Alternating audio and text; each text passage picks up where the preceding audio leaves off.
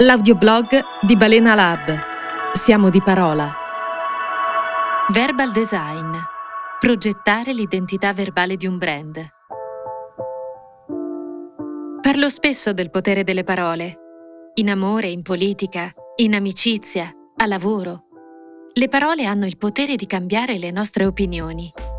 Dicono chi siamo, ci rappresentano. Agiscono sulla percezione che gli altri hanno di noi Incitano all'azione, ci dividono, ci uniscono, ci commuovono. Le parole creano la realtà. Strettamente intrecciati alla nostra realtà ci sono i brand. Sono sempre con noi, dentro i nostri smartphone, nei computer, nelle vetrine per strada, addosso alla gente. Ci fidiamo di loro per ricevere informazioni, viaggiare low cost, sembrare più attraenti, rimetterci in forma, proteggere i nostri figli decorare la nostra casa. Influenzano non solo ciò che pensiamo, ma anche ciò che facciamo. Le parole dirigono i nostri comportamenti. Quindi le parole che usa un brand, proprio come le parole che una persona usa, hanno un potere immenso. Per questo vorrei parlarti dell'identità verbale di un brand. E che cos'è l'identità verbale di un brand? È una strategia di comunicazione personalizzata che guida e definisce il modo in cui un brand racconta la sua storia in modo coerente e convincente. Utilizza il linguaggio per esprimere le sue idee e dare vita al pensiero strategico. Trasmette la personalità attraverso caratteri fondanti che garantiscono conversazioni chiare in tutti i momenti di contatto con il pubblico. E perché un brand ha bisogno di un'identità verbale?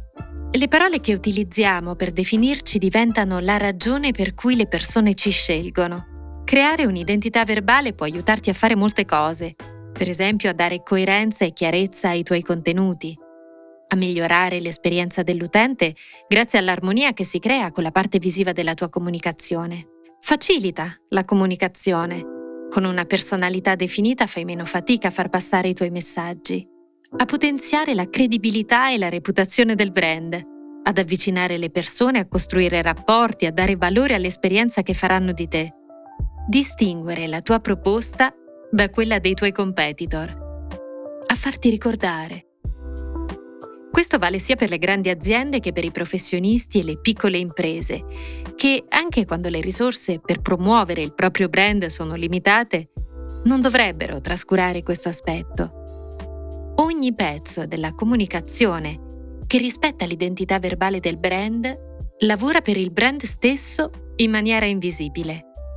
Pensa per esempio a quanto ha contribuito il tono di voce eccentrico di Innocent al suo successo, nonostante il budget fosse molto basso, ma lo ha fatto crescere rapidamente già dalla sua nascita. Gli elementi alla base dell'identità verbale sono cinque. Il nome, l'architettura dei nomi, di prodotto o di servizio, il payoff, la personalità e il tono di voce.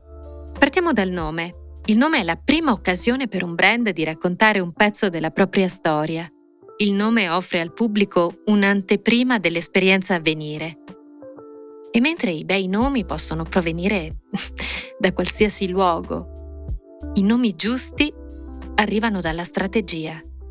Adottare un approccio creativo e scientifico alla denominazione garantisce che i nomi non solo segnalino una storia avvincente, ma si ricolleghino anche agli obiettivi di quel brand. Prima di definire un nome è importante essere radicati strategicamente, pensando a domande come cosa dovrebbe comunicare il mio nome sulla mia attività o sul mio prodotto, cosa dovrebbe comunicare in futuro in che modo il mio pubblico interagirà con il nome e dove, in che modo il mio nome può aiutarmi a farmi ricordare nel mio settore. Elemento numero 2. L'architettura dei nomi. Gestire tutti i nomi di prodotto o di servizio è un'altra attività che dovrebbe essere fatta con criterio. Questo vale sia quando nascono nuovi prodotti e servizi, sia nel caso di fusioni aziendali, acquisizioni, innovazioni rapide in cui i portafogli tra le categorie diventano complessi e incoerenti, creando un'esperienza cliente confusa. L'architettura dei nomi consente ai brand di creare una gerarchia tra le offerte, fornendo una struttura ordinata dei nomi nella gestione interna e pronta per la crescita e l'evoluzione del sistema di nomi in futuro. Terzo elemento, il payoff. Il payoff è come il nome un elemento intemporale del brand.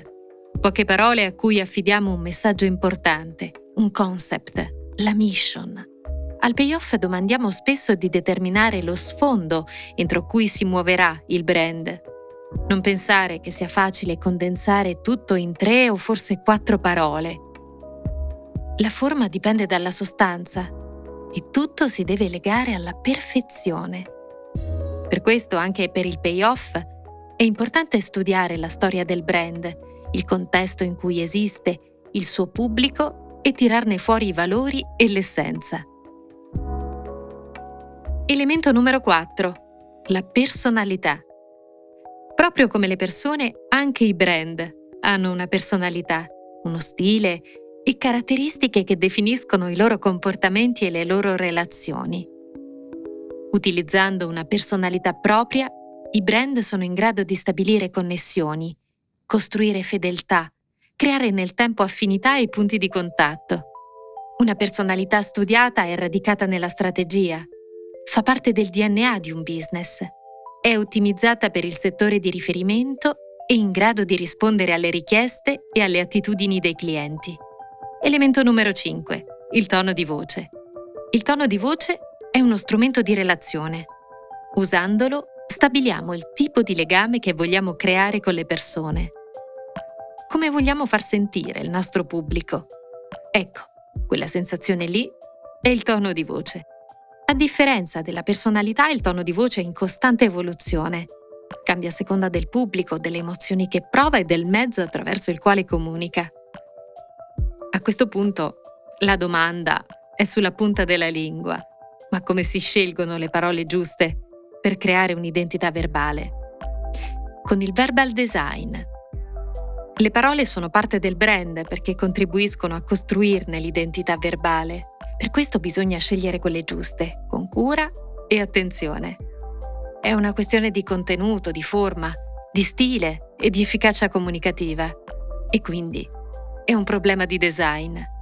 Fare del buon design con le parole vuol dire creare qualcosa che abbia quattro caratteristiche, che si usa facilmente, che mi fa risparmiare risorse ed energie, che posso replicare e che performa. Il design applicato alle parole, il verbal design, consiste nel progettare e realizzare l'identità verbale attraverso un uso intenzionale del linguaggio per stabilire e mantenere relazioni con il pubblico. Il concetto di intenzione è fondamentale perché il design fissa delle operazioni in base a un obiettivo ben chiaro stabilito a monte del processo. Progettare non significa solamente definire la forma, in questo caso di un nome o di un payoff o di un testo. Vuol dire anche pensarla all'interno di una strategia complessiva, usarla e verificare che sia realmente utile. È per questo che di una poltrona bella ma scomoda, di un'app rivoluzionaria ma faticosa da usare, di un testo interessante ma difficile da leggere, non ce ne facciamo niente. Non è mica design questo. La forma è solo un aspetto dell'identità e asseconda sempre la funzione. Per questo ai miei clienti dico per esempio che un nome più che piacere deve funzionare. Loro storcono un po' il naso, ma in fondo è così. Quando si parla di brand design poi si tende a privilegiare la componente visuale. Dal logo all'immagine coordinata, dal packaging alla grafica del sito, sembra che l'identità di un brand sia fatta solo di visual, ma noi con la parte verbale possiamo fare tantissimo, possiamo guidare, dichiarare, dare informazioni, rassicurare, far vivere un'esperienza.